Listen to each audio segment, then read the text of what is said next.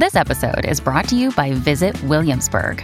In Williamsburg, Virginia, there's never too much of a good thing. Whether you're a foodie, a golfer, a history buff, a shopaholic, an outdoor enthusiast, or a thrill seeker, you'll find what you came for here and more. So ask yourself, what is it you want? Discover Williamsburg and plan your trip at visitwilliamsburg.com.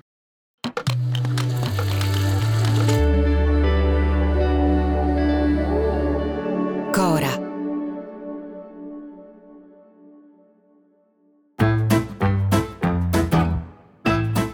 Sono Luca Bizzarri, questo è un podcast di Cora Media e si chiama Non hanno un amico. Non hanno un amico voleva prendere in giro la nostra classe politica e la sua ripetuta incapacità di comunicare, se non di agire, senza che qualcuno si chieda se questi non abbiano non un consulente, ma un amico che voglia loro un po' di bene. No, no, no, no, no, no, no, no, no, no, hai trovato il tizio sbagliato. Spesso però, guardando noi stessi, ci rendiamo conto che i Salvini sono solo la punta di un iceberg fatto di un ghiaccio malsano e quel ghiaccio malsano è fatto, è composto dagli italiani. Ci sono storie che raccontano questo ghiaccio, questo substrato di italianità tossica che ci porterà alla rovina, se non lo ha già fatto. La prima storia. Muore Matteo Messina Denaro. Ma che strano, qualcuno aveva previsto che il suo arresto significasse che gli mancava poco, che non era poi sta grande vittoria dello Stato contro la mafia, e i fatti lo hanno dimostrato. Messina Denaro non ha parlato, non ha detto nulla, non ha aggiunto niente alla lotta contro la mafia, ma si è fatto gli ultimi mesi di vita in ospedale, curato, giustamente per carità, e accudito dallo Stato che lui ha combattuto. Ma non è questa la storia.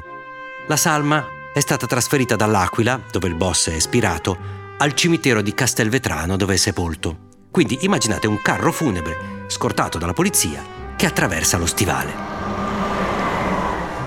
Ecco, si è scoperto che quel carro funebre era senza assicurazione. Totalmente scoperto. Quindi l'espressione massima della vittoria della legalità, vittoria fortemente supposta, il carro che trasporta il boss, ecco, non poteva circolare. Ma non è meraviglioso? Non racconta perfettamente la nostra sciatteria, la nostra totale mancanza di senso del ridicolo. Ma questa, vabbè, è una piccola storia che ti capita. Ma sentite quest'altra. È luglio e un turista inglese decide di scrivere il suo nome e quello della sua fidanzata sul Colosseo. Il pirla si fa pure un video, non si sa mai che la sua pirlaggine passi sotto silenzio. Lui si chiama Ivan, lei Hailey e probabilmente è quella che sta assistendo all'impresa del suo ragazzo mentre incide con una chiave i loro nomi su un mattone del Colosseo. Lo beccano. Titoli sui giornali, indignazione, il poveretto tenta di difendersi dicendo che lui mica lo sapeva che quel palazzone lì fosse così antico. È un tipico esempio di uno che arriva in fondo al pozzo dell'ignoranza e comincia a scavare e tu mi dirai, chi può fare una figura più barbina di uno così? La risposta è noi. Perché succede che il signor inglese ha un ravvedimento e dice, ok, ho sbagliato, pago. Quant'è? Eh, questi fanno lo studio, ci vuole la vernice, ci vuole eh, il tecnico, ci vuole il restauratore, fanno 1000 euro. Ecco, da luglio Sto poveretto sta aspettando che qualcuno gli dia un IBAN dove fare il versamento e nessuno glielo dà. Nessuno. Il suo avvocato scrive, telefona, ma l'IBAN non arriva e pochi giorni fa, e qui cito perché fa ridere, dal parco archeologico fanno sapere che la dirigente dell'ufficio bilancio e pagamenti del Ministero dei Beni Culturali si attiverà per risolvere questo impasse. Capito? Si attiverà. È un attimo, no?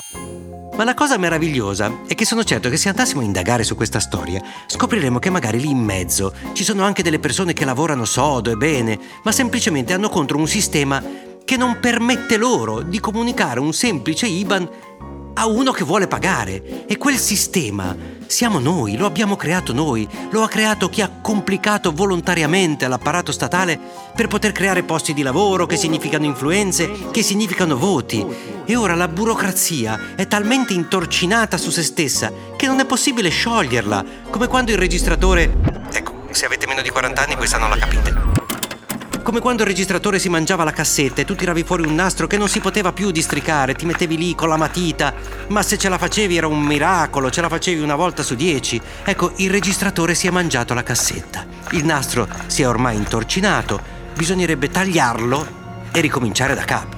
Tagliare il nastro. Che poi è quello che volevano fare i grillini. Auguri. Adesso ci prendiamo la nostra occasione invece di sburocratizzare questo paese senza aggiungere leggi ma eliminandone 400. A domani. Volete commentare, se avete idee o suggerimenti per nuove chat di WhatsApp o testimonianze di nuove chat di WhatsApp, potete scriverci a nonanunamico@gmail.com o nonanunamico@coramedia.com. Anche per gli insulti, prendiamo anche quelli. Non hanno un amico è un podcast di Cora News prodotto da Cora Media. È scritto da Luca Bizzarri con Ugo Ripamonti. La cura editoriale è di Francesca Milano. La supervisione del suono e della musica è di Luca Micheli. La post-produzione e il montaggio sono di Guido Bertolotti. Il producer è Alex Peverengo. Le fonti dei contributi audio sono indicate nella sinossi.